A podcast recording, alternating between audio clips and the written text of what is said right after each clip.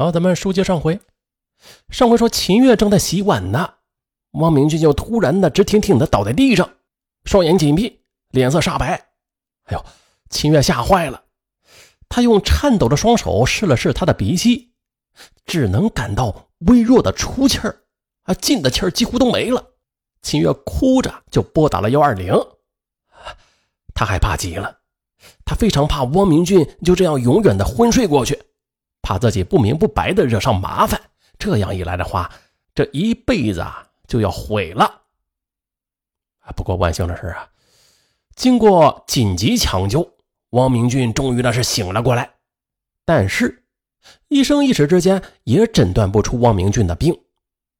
可此时，秦月他只想快点抽身，赶快呀把汪明俊送走，从此以后谁也不认识谁。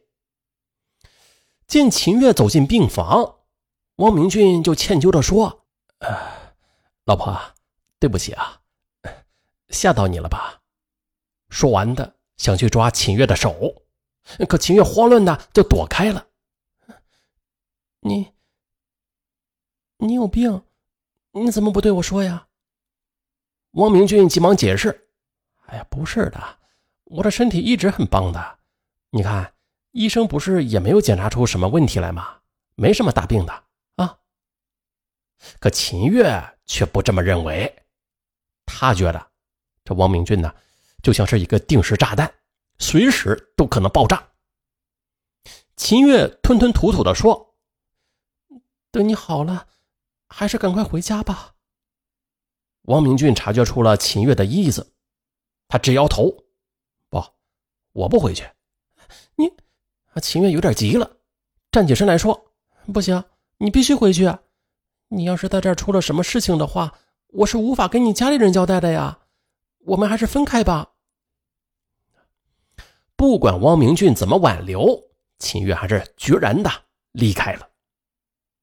三天之后，汪明俊出院了，可是他却再次的找到了秦月，求他回心转意。可是秦月一想到汪明俊发病的样子，他的心里边就直打冷战，你不可能再接受他。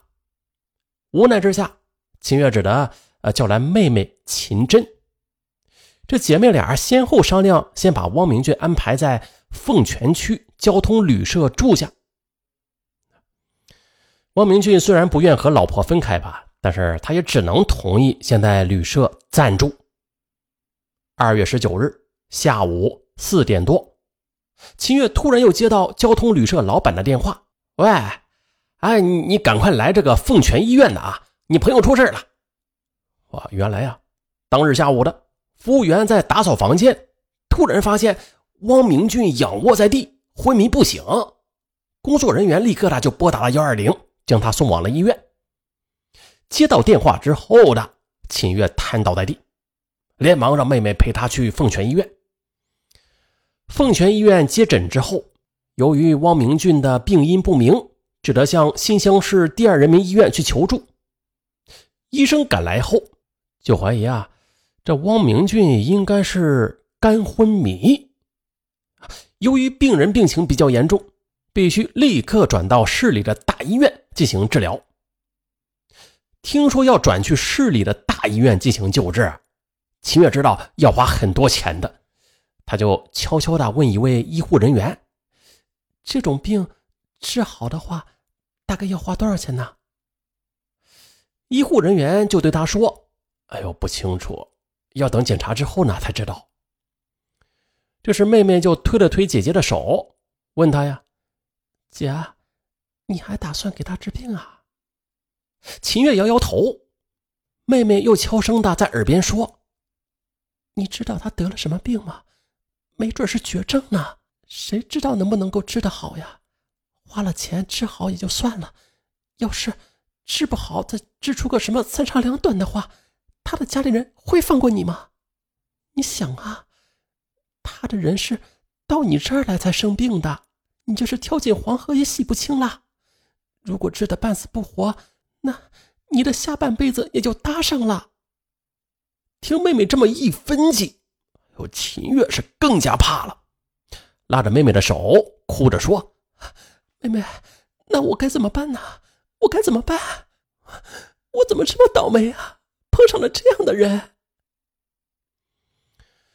秦月决定啊，抽身事外，对医生说：“大夫，其实的，我和这个人只是普通朋友，并不熟的，我没有义务拿钱给他看病。”可此时，汪明俊已经不能再等了。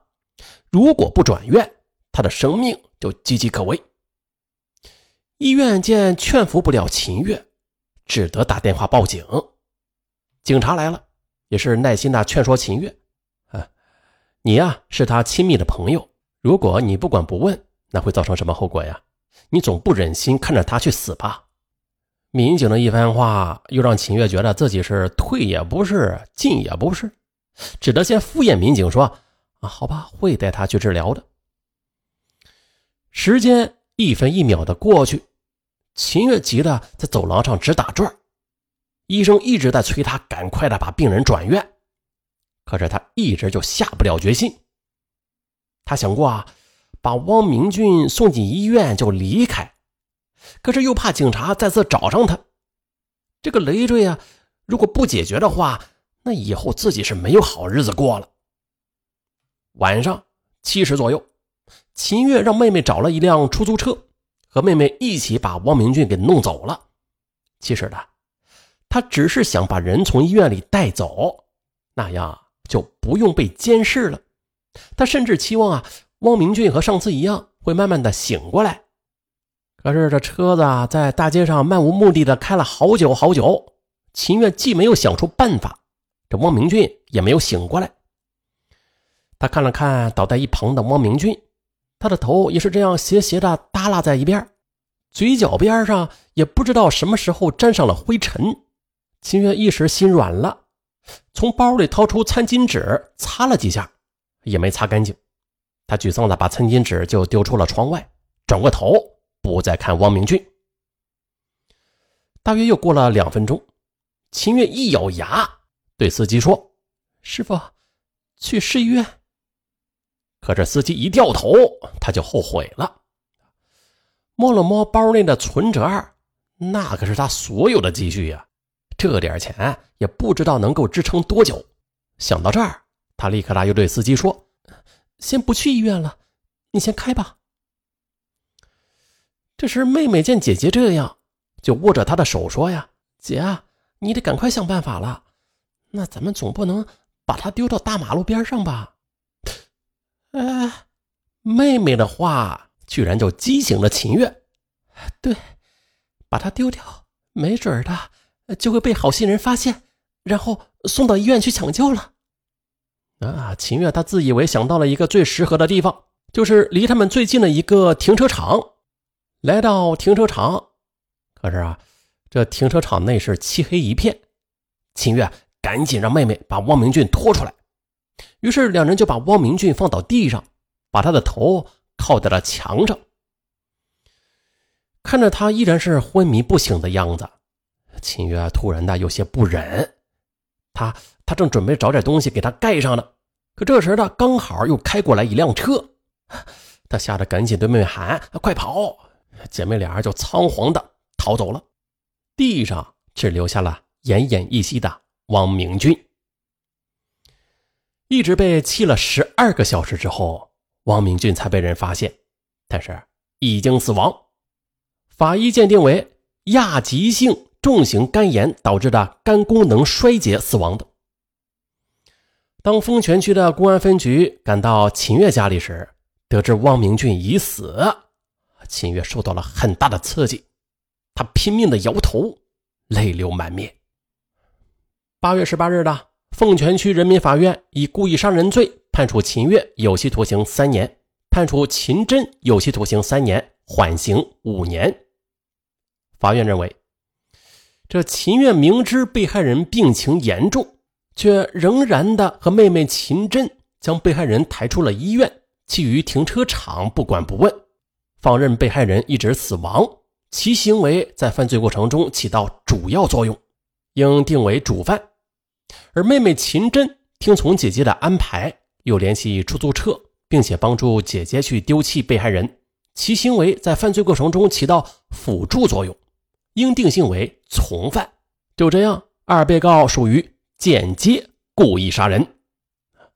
虽然这情节轻微吧，但是已经构成了故意杀人罪。啊，这案子到尾声了。本案中，你看出现了一个新的名词啊，间接杀人。对，以前在其他案子当中，上文应该是没有说过，嗯，类似的间接杀人，也算是长知识了。好，再说一下这个，嗯，本案中这个网婚啊，在网络结婚，不是说不允许啊，其实说白了，网婚就是一种网恋嘛，也算是网恋的一种。即便是网恋，他们也是男女朋友关系啊，也就是一种亲密关系了。就是在这种亲密的关系之下。却弃另外一个呃病重的人而不顾，这种行为啊，嗯，就是违背道德的，也是法律所不允许的。好，说到这儿呢，也是希望听到本案的听友们可以引以为戒啊，慎重的对待感情、婚姻和生活。最后再说一句啊，这婚姻呢是需要责任和付出的。如果你想逃避责任、逃避付出的话，那抱歉了。请你远离婚姻，远离爱情。好了，本案就到这儿，我是尚文，咱们下期再见。